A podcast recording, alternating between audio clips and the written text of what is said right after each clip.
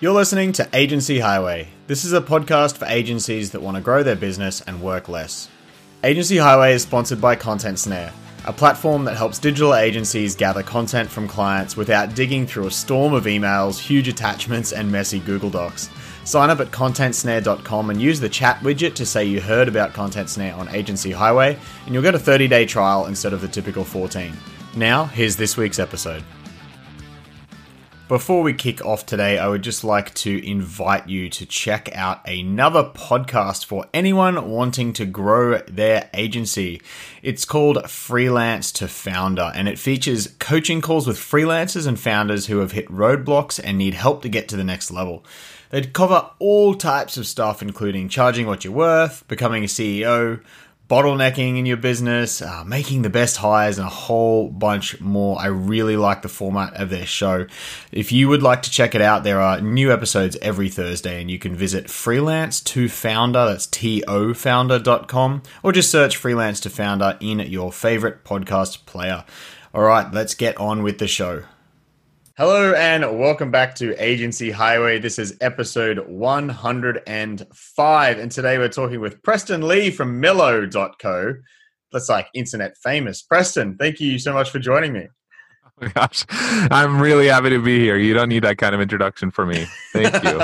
Man, Millo's a big deal. Like I've I've had Millo like I don't know. I've always when I when I first started out, they I read something about like having your hundred list of a hundred like dream clients or partners or whatever, right? We we don't have clients because you know we need Sure. hundreds of clients because it's a SaaS product, right? But I remember just going through like the popular web design and agency blogs, and Millo is just up there as one of the biggest ones there is. So you've been on on my list of people to talk to for ages, and I mean we have been talking on the internet for like I don't know a couple A of while. years. yeah, Yeah. yeah, a few years. Yeah. and it It's just nice se- to finally chat more in person. Yeah. Right, it seems ridiculous that it's taken this long. Uh, I feel like all, a lot of podcast episodes have been like this lately. Like I interviewed a friend uh, for the last episode of 104, and it's like I've known this guy for years. Why am I only just having him on the podcast? It's it's just the way it goes, I guess. Um, but for those listening, we are going to be talking all about uh, online portfolios. I think it's pretty common that agencies and freelancers have a portfolio of all the work they've done, but it ends up just kind of being a dumping ground of like, here's some stuff I've done. And we're going to be talking about how to make that actually convert, turn it into a selling machine. So it sounds like you're a bit of an expert on the topic, Preston.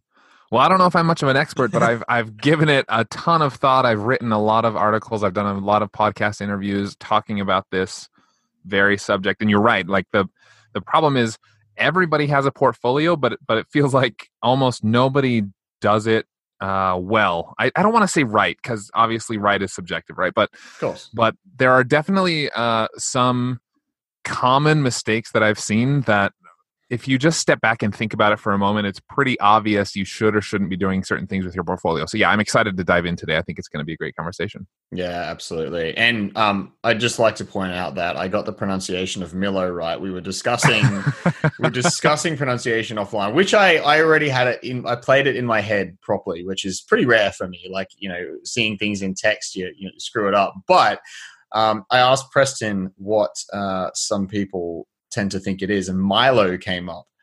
And um, as an Australian, I kind of went nuts um, for the word Milo. It's uh, so would other Australians listening right now. Um, I'd just like to recommend any Americans listening to this, you need to go and find yourself some Milo. That's M I L O, which is a multi chocolate drink that originated in Australia. I looked it up just before this in 19, 1934, and it is friggin' delicious, uh, completely unhealthy. Um, but but uh, I'm way very better than I mean we like in the states we have like Nesquik and Yeah. garbage like that. No, Milo is way way way better. I, Way better. oh, absolutely. So we have Nesquik as well, and I always liked uh, Milo more because, and the the key is Milo. Not all of it dissolves, and it floats on the top, and you eat it off with a spoon. right. I was just telling Preston the story of uh, we went to we did a hike in South America, and uh, some Milo came out. It was the Inca Trail, and um, the Milo came out onto the table, and all the Americans were like, "What is this thing?" And me and my now wife were just going nuts, like, "Oh my god, it's Milo! This is so good!" All the Americans thought we were insane, and then all the Americans ate all our Milo by day two of four. So. Sounds about right. Yeah. Yeah, it's delicious. Get on it. There's the one takeaway from the episode. We can call it off now. No, um, just kidding. that and that and um and Tim Tams. Aren't Tim Tams from Australia as well? Yeah, they are, and Yes, so- often often in care packages sent by Australian um, people to their like kids in Canada or US or whatever. Yeah, That's right. Yeah, I had a brother who lived in Australia for a few years, and he brought home as many as he could in his luggage. yeah, absolutely. People listening to this going, I thought I was supposed to get some agency stuff, Right. Yeah, no, we're just gonna wrap up now. We've talked about all the important stuff. That's Yeah. that's about it. Yeah. Absolutely. So yeah, let's let's talk about portfolios and actually maybe just a little bit of a background about how you got into all of this. Like, you still running an agency or freelance biz or not anymore? Uh, not anymore. So I, I did start as a freelancer, a freelance designer. Um, I I used my freelance business to put myself through the rest of college, um, the last couple years of college, myself and my wife. Um, and in that time, I started blogging about my experience in finding clients and charging the right amounts. And I was asking questions and answering questions and learning about how to sell myself and all these details that you deal with as a freelancer or as a growing agency or even like a one or two person agency. Um, that's eventually what my business became. Was just there was a few of us, uh, sort of running this little design agency. Eventually, uh, that fell to the wayside. I had a, a full time job, and then I started growing Millo on the side, and we were talking to freelancers, talking to agency builders, um, and just like identifying what they struggled with most and, and where the hiccups were in their business, and and then it was our job to help them solve those problems. So that's kind of how that all came about. Yeah, nice. Yeah, I imagine it would still it'd be hard to still be doing client work and running uh, like a site the size of Millo. Like at some point, you have to let it go. Yeah, and and you know to compensate for that, we uh, we connect with tons of experts who have their own agencies or who are doing their own freelancing, and so we constantly have our finger on the pulse of what's happening yeah. in in that world. You know, um, and and honestly, my team is still a little bit like running an agency. There are some aspects to it. We work uh, with a lot of sponsors, and so those are s- similar to clients in a lot of ways, where we go back and forth. We have the different members of the team who you know have different sponsors they're responsible for so there's there's a lot of similarities there but yeah maintaining both at the same time just Mhm. wasn't wasn't working out And yeah, like uh, yeah, totally understandable. But like, I actually think people who deal with multiple agencies are in a in a better position to sort of like you've got your finger on the pulse. You're seeing the problems that lots of agencies are dealing with, so you can help them with that, see the results, and and then actually refer that information to other agencies. I think it's a great position to be in. Yeah it, it was kind of a happy accident um, we started doing this with freelancers and we've also done it with agency builders and agency owners but we needed help getting content for the blog and so i started reaching out to people who i knew were doing cool things in the freelancing space and that just sort of snowballed into this thing where yeah most of our content now comes from people who are in the trenches and doing it and so it does provide this really cool like multi-dimensional uh, uh, look at how to run an agency you know there's not one set way to run an agency and so it's, it's cool to get all these perspectives Yeah, absolutely. So let's dig into portfolios, the, the Great. meat of this episode. So, like, what I guess what's the main difference you see? Like, what do successful portfolios do that the other ones don't? yeah if i could if i could sum up this whole what i hope this whole conversation can be about the biggest thing that i see successful agencies successful agency for sorry portfolios doing portfolios i probably will say that more than once. Um, what i see them doing versus versus agencies who don't seem to have a clue of how it how it works is is the one the successful portfolios are shaped more like a sales tool more like almost like a sales funnel than than a showcase or a place to just like you said at the top of the show just dump your Mhm. best work a place to show off a place to really highlight like what makes you feel good about yourself in terms of the skills that you have that's what a bad portfolio looks like in my mind Hmm. is just a place to show off it's all about you a good portfolio one that actually gets you clients and gets you revenue and builds your agency is one that focuses on the client and the journey that they go on from the time they get to your site until they convert whatever that is contacting you hiring you whatever you've set that up but you have to focus on that on that journey along the way I can see this being uh, applicable to other like types of industries as well, not just agencies. You know, like for example, we do case studies with Content Snare, and we try to tell exactly that, like the story that where they were before, and and then how they found Content Snare, and then how it helped them.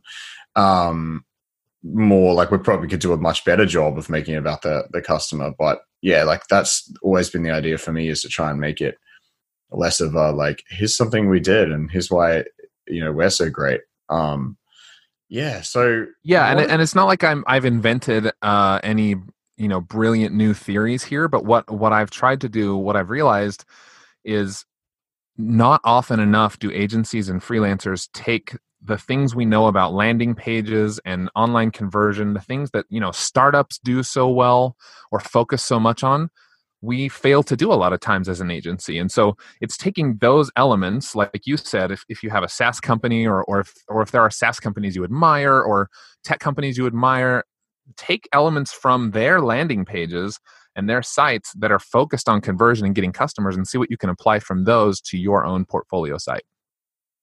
Love it. So, what in practice, what do you think? Like, is there a, a like a formula for this? Like, is there certain elements like that you think every portfolio item should have? Like, because you know obviously the on the the low end we've got like on the very bottom end it's just like here's a bunch of pictures of websites we've made right? Right. Yeah exactly. um, so but then you know like you could have a section about the client that just says like who they are and how big they are and where they're based right? So these are, i'm just thinking about like what elements like a base set of elements do you think these pages should have to to sell more yeah, that's the perfect question to be asking because um, my my theory is, or, or my recommendation is that every agency s- start with a minimum viable portfolio. Again, stealing, like I said, nothing in my brain is going to be 100% original here. Stealing again from the tech world, right? What's the minimum viable portfolio that I can create that will show at least that I can generate some business.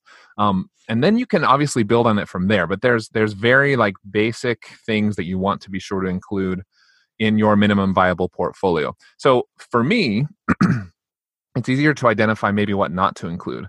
For me, um, if you have if you have many many pages that's just an opportunity for people to get lost. So I guess mm-hmm. as a tangent to your question, like you identified what sections do you need?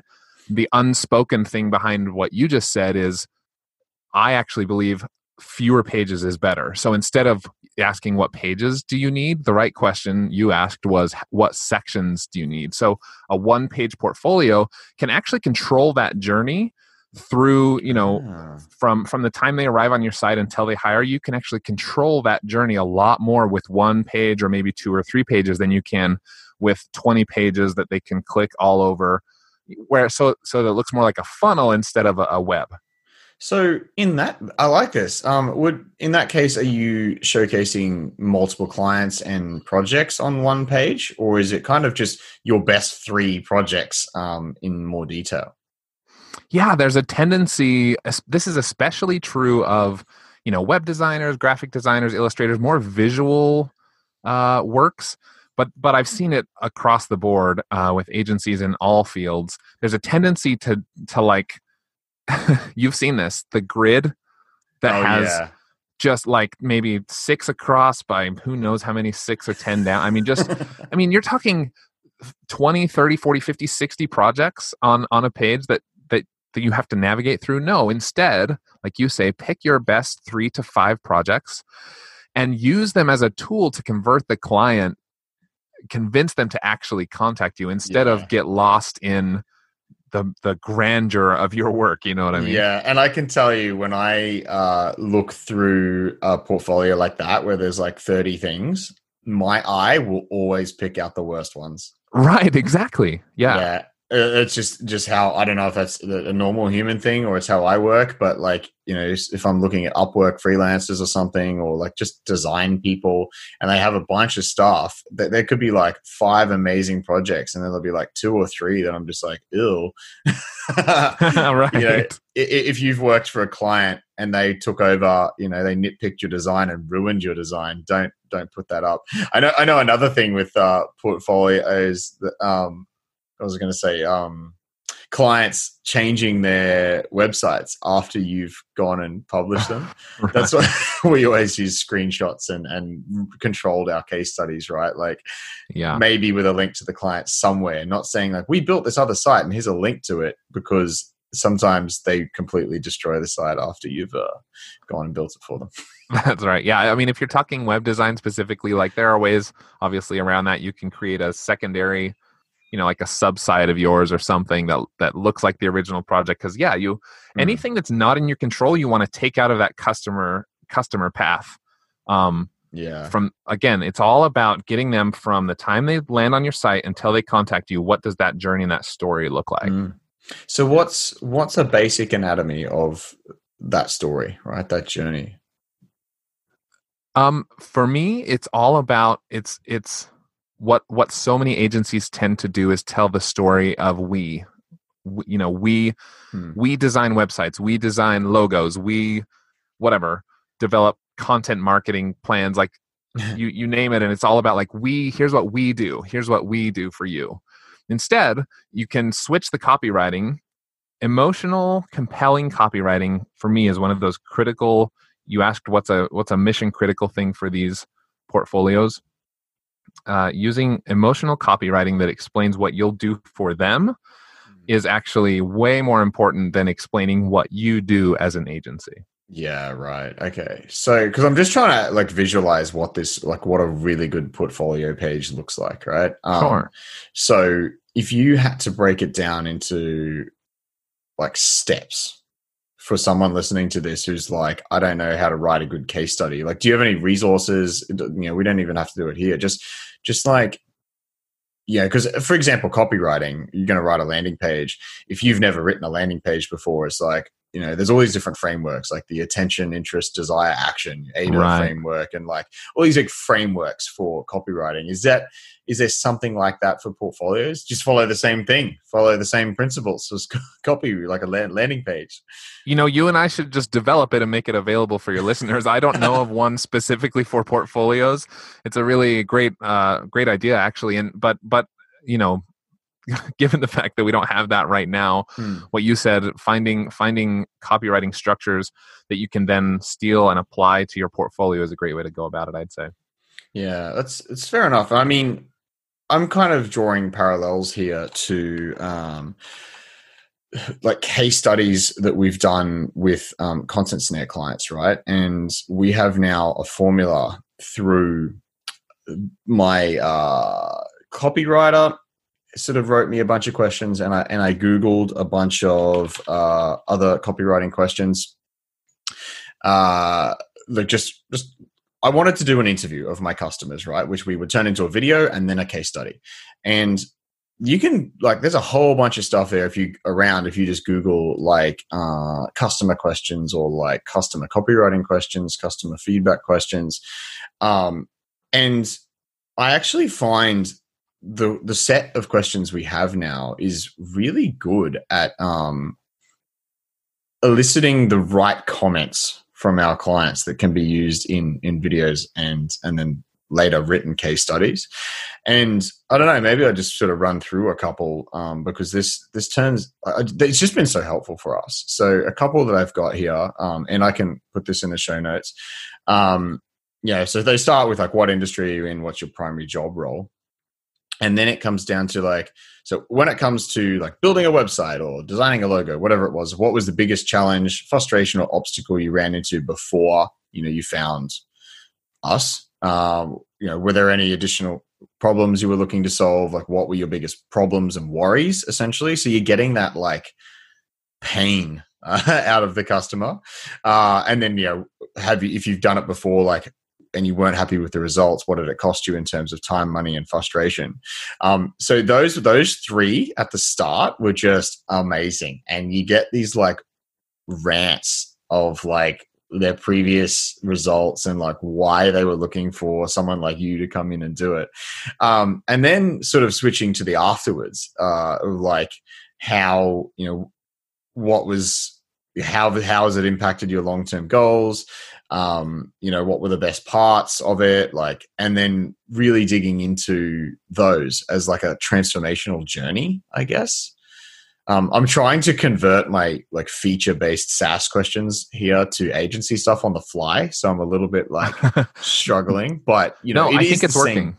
Same. Yeah. Okay. Well, it's it's the same thing, right? It's like, wh- how were you struggling before? What were you worried about? Um, you know, why did you give us a go? And then like, what are the results been in like ten as much tangible uh, detail as possible. Like sometimes it's hard, right, for them to go, "Oh, we saved our frustration." Like it's like that doesn't mean a lot, but if they can say our conversion rate went up like thirty five percent, like you know, that's, that's right. pretty strong. Yeah, and and uh, even you know even I wouldn't discount even like the emotion of frustration and, oh, yeah. and how you could address that because. So I'll, uh, we can link to this in the show notes too, I'm sure. But um, I wrote an article for HoneyBook, which is just oh, a, yeah. a, SaaS tool for for freelancers and agencies. But um, in, in the article, I, I built this table under the under this idea that so often we sell the wrong thing as an agency. So often we sell, particularly on our portfolios, we sell, uh, you know, web design. You, you're not actually selling web design. Yes, that's the deliverable. That's the final product you're going to give them. But what you're actually selling them, like you said, is a higher ROI or less frustration. So, so for example, in this table, you identify on the left maybe something that your client might be feeling, and and you can get this from customer or client interviews like you did. You can get this just from talking to other companies that might be facing it, or you can honestly just make a, a good guess and then adjust later when you do have clients that you can get this feedback from. Depends on kind of where you're at in your in your uh, you know in the process of building your agency but for example, if a client is feeling overwhelmed, you're not selling them a website, you're selling them relief or or uh, extra time or a good night's rest. Like those are all the things you're actually selling. One of my favorite uh, copywriting frameworks, marketing frameworks, really is called Jobs to Be Done. So oh, if yeah. you Google jobs to be done, it came out of Harvard Business School. Mm-hmm. And if you if you just Google like jobs to be done, your mind will be blown on how you can change the way you talk about your product or your or your services as an agency. Instead of talking about we design websites for XYZ, instead you again come back to these deeper whys or these deeper solutions to the real problems that your clients are facing. The the the classic example they use in jobs to be done is if a person walks into a hardware store to buy a drill, a one inch drill bit, they don't mm-hmm. actually need a one inch drill bit, they need a one inch hole. Yeah. Right. And so you're actually selling them the hole, not the drill bit. Yeah, absolutely. I think yeah, the whole I can't remember what I was going to say, damn it, but I had a really good point and it's gone. But sorry, I talked too long. No, no, no, no, no. I'm just like struggling. I think my coffee's run out. Uh, you know, that's that's one of my favorite things about uh, doing these morning podcasts is I'm allowed to have caffeine. Uh, I'm, I'm off caffeine, and so now if I have like a 7:30 uh, a.m. podcast, I'm like, yeah, I'm allowed. It's like one of my days I'm allowed to have coffee, um, and maybe it's running out. maybe you should switch to Milo now. Oh damn, that's just too sugary. I'm like counting calories at the moment, man. Yeah, no, um, that would um, not work. Yeah, that would not no, work. It's uh, yeah, I really don't like counting calories, but um, you know, lockdown got to me a bit in ways that I didn't want it to. I'm, I'm with you there. I'm with you there. yeah. So I don't know. I'm just trying to think of like what the um what else we can talk about that like really nail down in people's minds what these portfolio pages should look like and where to start. Yeah, for me, another thing that I see people do wrong all the time, and here's what happens. Unfortunately, when you're ready to design your portfolio, whether you're a brand new agency or whether you're whether you're redesigning yours years later, is part of the issue is we what's the first thing we do? We search for other agencies and then we go and we copy whatever they're doing. Like mm. we pull out the best things from the from all the options that we find and then we just put in all our favorite things, right? And there can be some good in that, but what happens is we end up unintentionally copying the things that aren't working because what we can't see when we're copying or, or borrowing, I should say, mm-hmm. is we can't see what's affecting, you know, the, the actual conversion rates and the revenue for that particular agency. And so, a few things that I've seen a lot of people doing that, in my experience, actually lead to worse conversion rates would include um, like making I call them dead ends. So you've seen this on a portfolio where again we're back to that grid. If you have the grid, you click on an example and it and worst case scenario for me at least, it goes to an entirely different page. I'd rather it just open up in some sort of accordion or a pop-up or something on that same page. Mm. But it goes to a separate page and then on that page it has maybe a few more images and a brief description of the project and nothing else. There's no call to action, there's no link to contact you, there's no form. Sure the navigation menu might be there but uh, you know who knows if that'll get used or if they're on mobile if it looks right. So so these dead ends uh, can can really cut down your conversion rate because unfortunately people just are lazy on the internet and and so they need as much guidance again it's about i sound like a broken record but it's about that journey. How do you get someone from start to finish? And if you have dead ends along the way you're going to lose people. Yeah, and you know, you, you said something there that like could easily be brushed aside that like people are lazy, people don't want to think. I can't emphasize how true that is now, right? so true. It's I, I it's uh, maybe the world of UX has has caused this, uh, but you know, because one of the main tenets of UX is uh, is a Steve Krug quote of "Don't make me think." don't right? make me think yeah Yeah, and that has become so big in every piece of software now. Uh, like this, I'm, I know I'm speaking specific to software, but it, it, this, it applies to everything.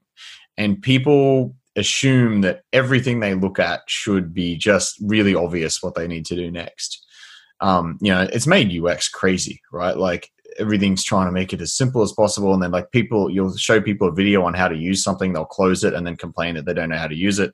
And, like- i'm guilty of that yeah me too you know even though i'm uh, like deep in this world uh, it's it's still something i do but i i saw i shared a post yesterday um it was basically someone saying like read the bloody manual. Like i know everything's supposed to be easy to use but you're probably using all these tools and, and doing all these things that you have and you have no idea how what they're capable of. If you just took a little bit of time and read their help docs and their instructions you might be like oh my god it can do all this. Right. Like uh, just one example recently i was using wp fusion which is like an amazing um a product for i guess access control to uh, like learning management systems. So i use learndash and wp fusion does the the access control to it. And there was this one feature that i found by reading the manual uh, that it was basically an auto login feature. So when right after someone buys my zapier course they get dumped right into the learning thing. It's like a auto payment and login thing that no one no other systems are really capable of. And just this one thing i was like that makes my client's user experience so much better. Like people love it but i would never have assumed that was possible without reading the freaking manual.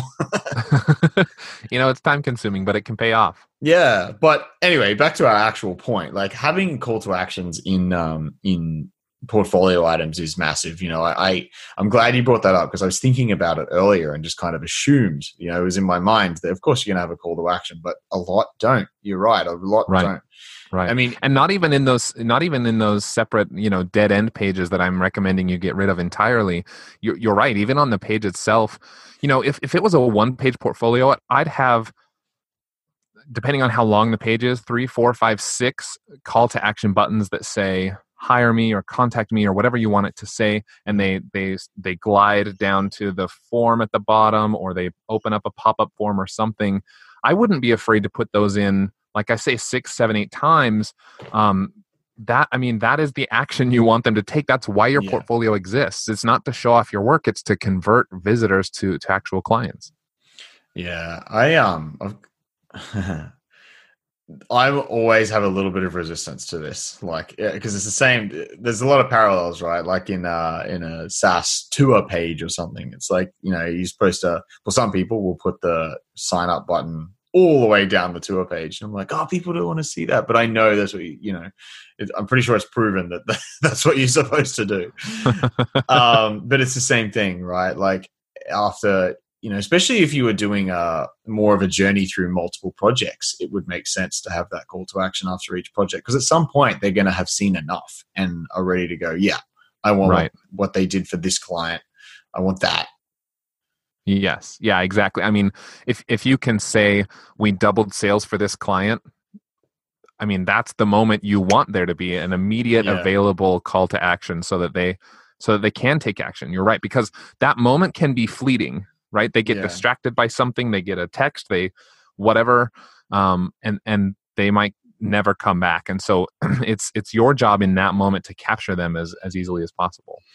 Yeah, and like this actually just reminds me of what I was going to say before. I finally finally remembered after my complete mind blank. But it's like if if your client's reading something, you want them to go, "Oh, that like that's me," right? So it's yeah, we Yeah. increase sales for this client by two hundred percent, and they're like the same industry I'm in, uh, and like that, or they had the exact same problem or frustration that I did. Like that's what you want is when a client's reading the frustrations that your other client went through. They're like, "Oh my god, that's exactly me." uh, and then that's why that call to action's got to be right there because it's like now they're ready. They know you've. It's like you're speaking directly to them. Like that's the ultimate compliment, I think, for a copywriter. Yes, yes, Uh, absolutely. I mean, when you're when I when I say a journey from visitor to client, this is their story. It's not your story that they're participating in. The better your copywriting, the better your sales ability, the better this journey and funnel that we're that we've been talking about this episode, the more they will feel like they're going on their own journey from, you know, whatever the pain point is that led them to find you in the first place hopefully the journey you take them on is we can solve this pain point for you and they're picturing themselves now with not having to deal with whatever the problem is anymore they're Yeah. picturing themselves in that perfect scenario at the end thanks to you Yeah, absolutely. So, um, just a quick note on call to actions. Like, what do you think? Like, should it just be a contact form? Like, what's the what are the best CTAs you see in in portfolios?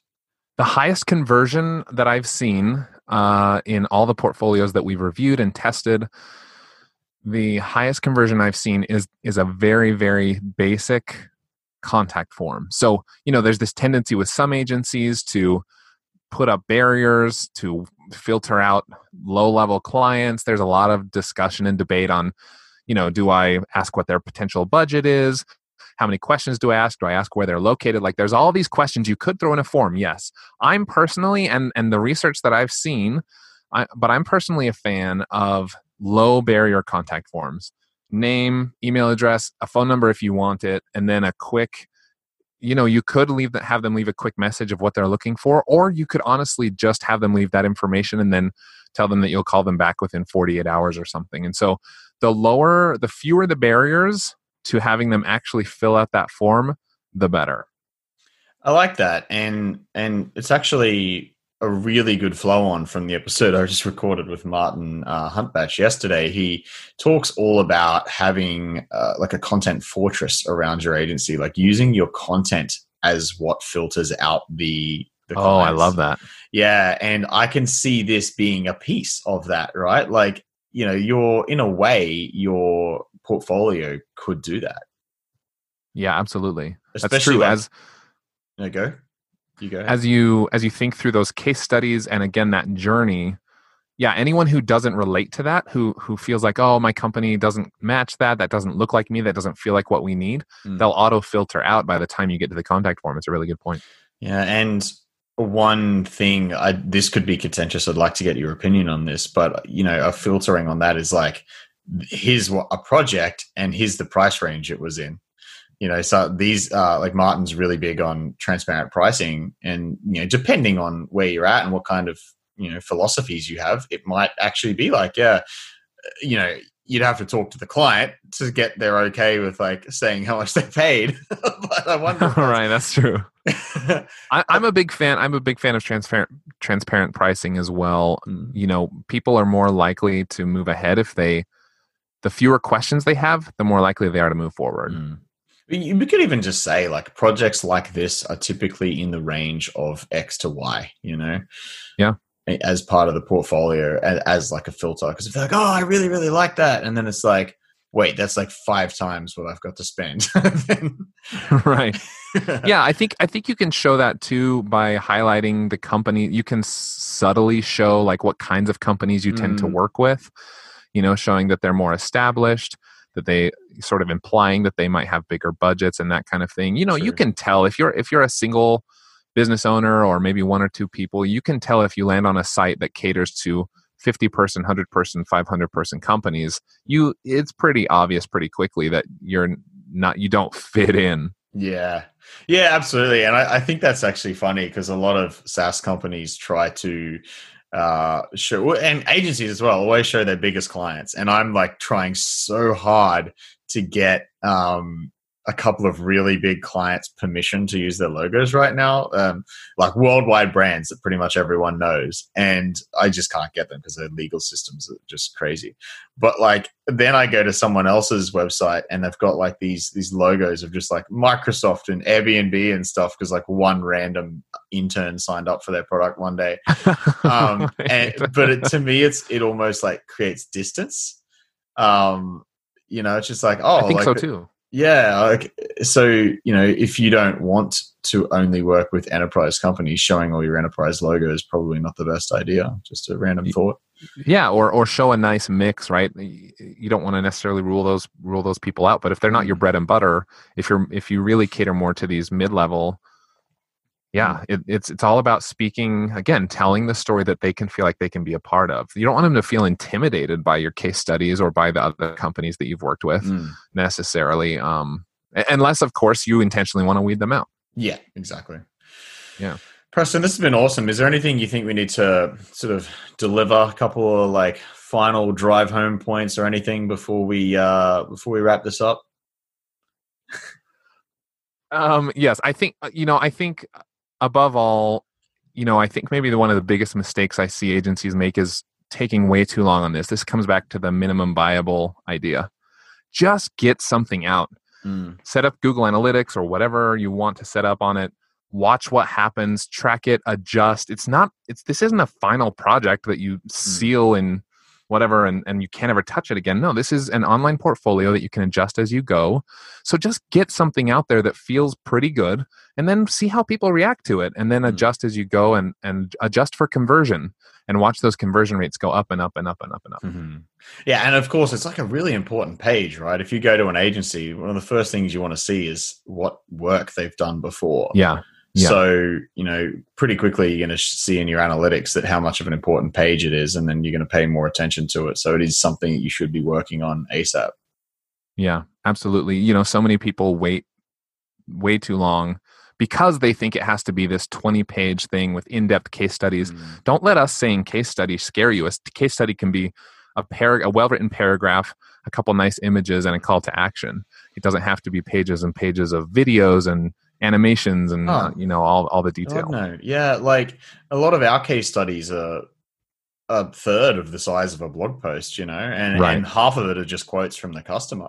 I can tell you, like, if you're worried about getting a good case study done, find a list of questions. I'll put, I'll put some questions up at, it'll be at agencyhighway.com slash 105.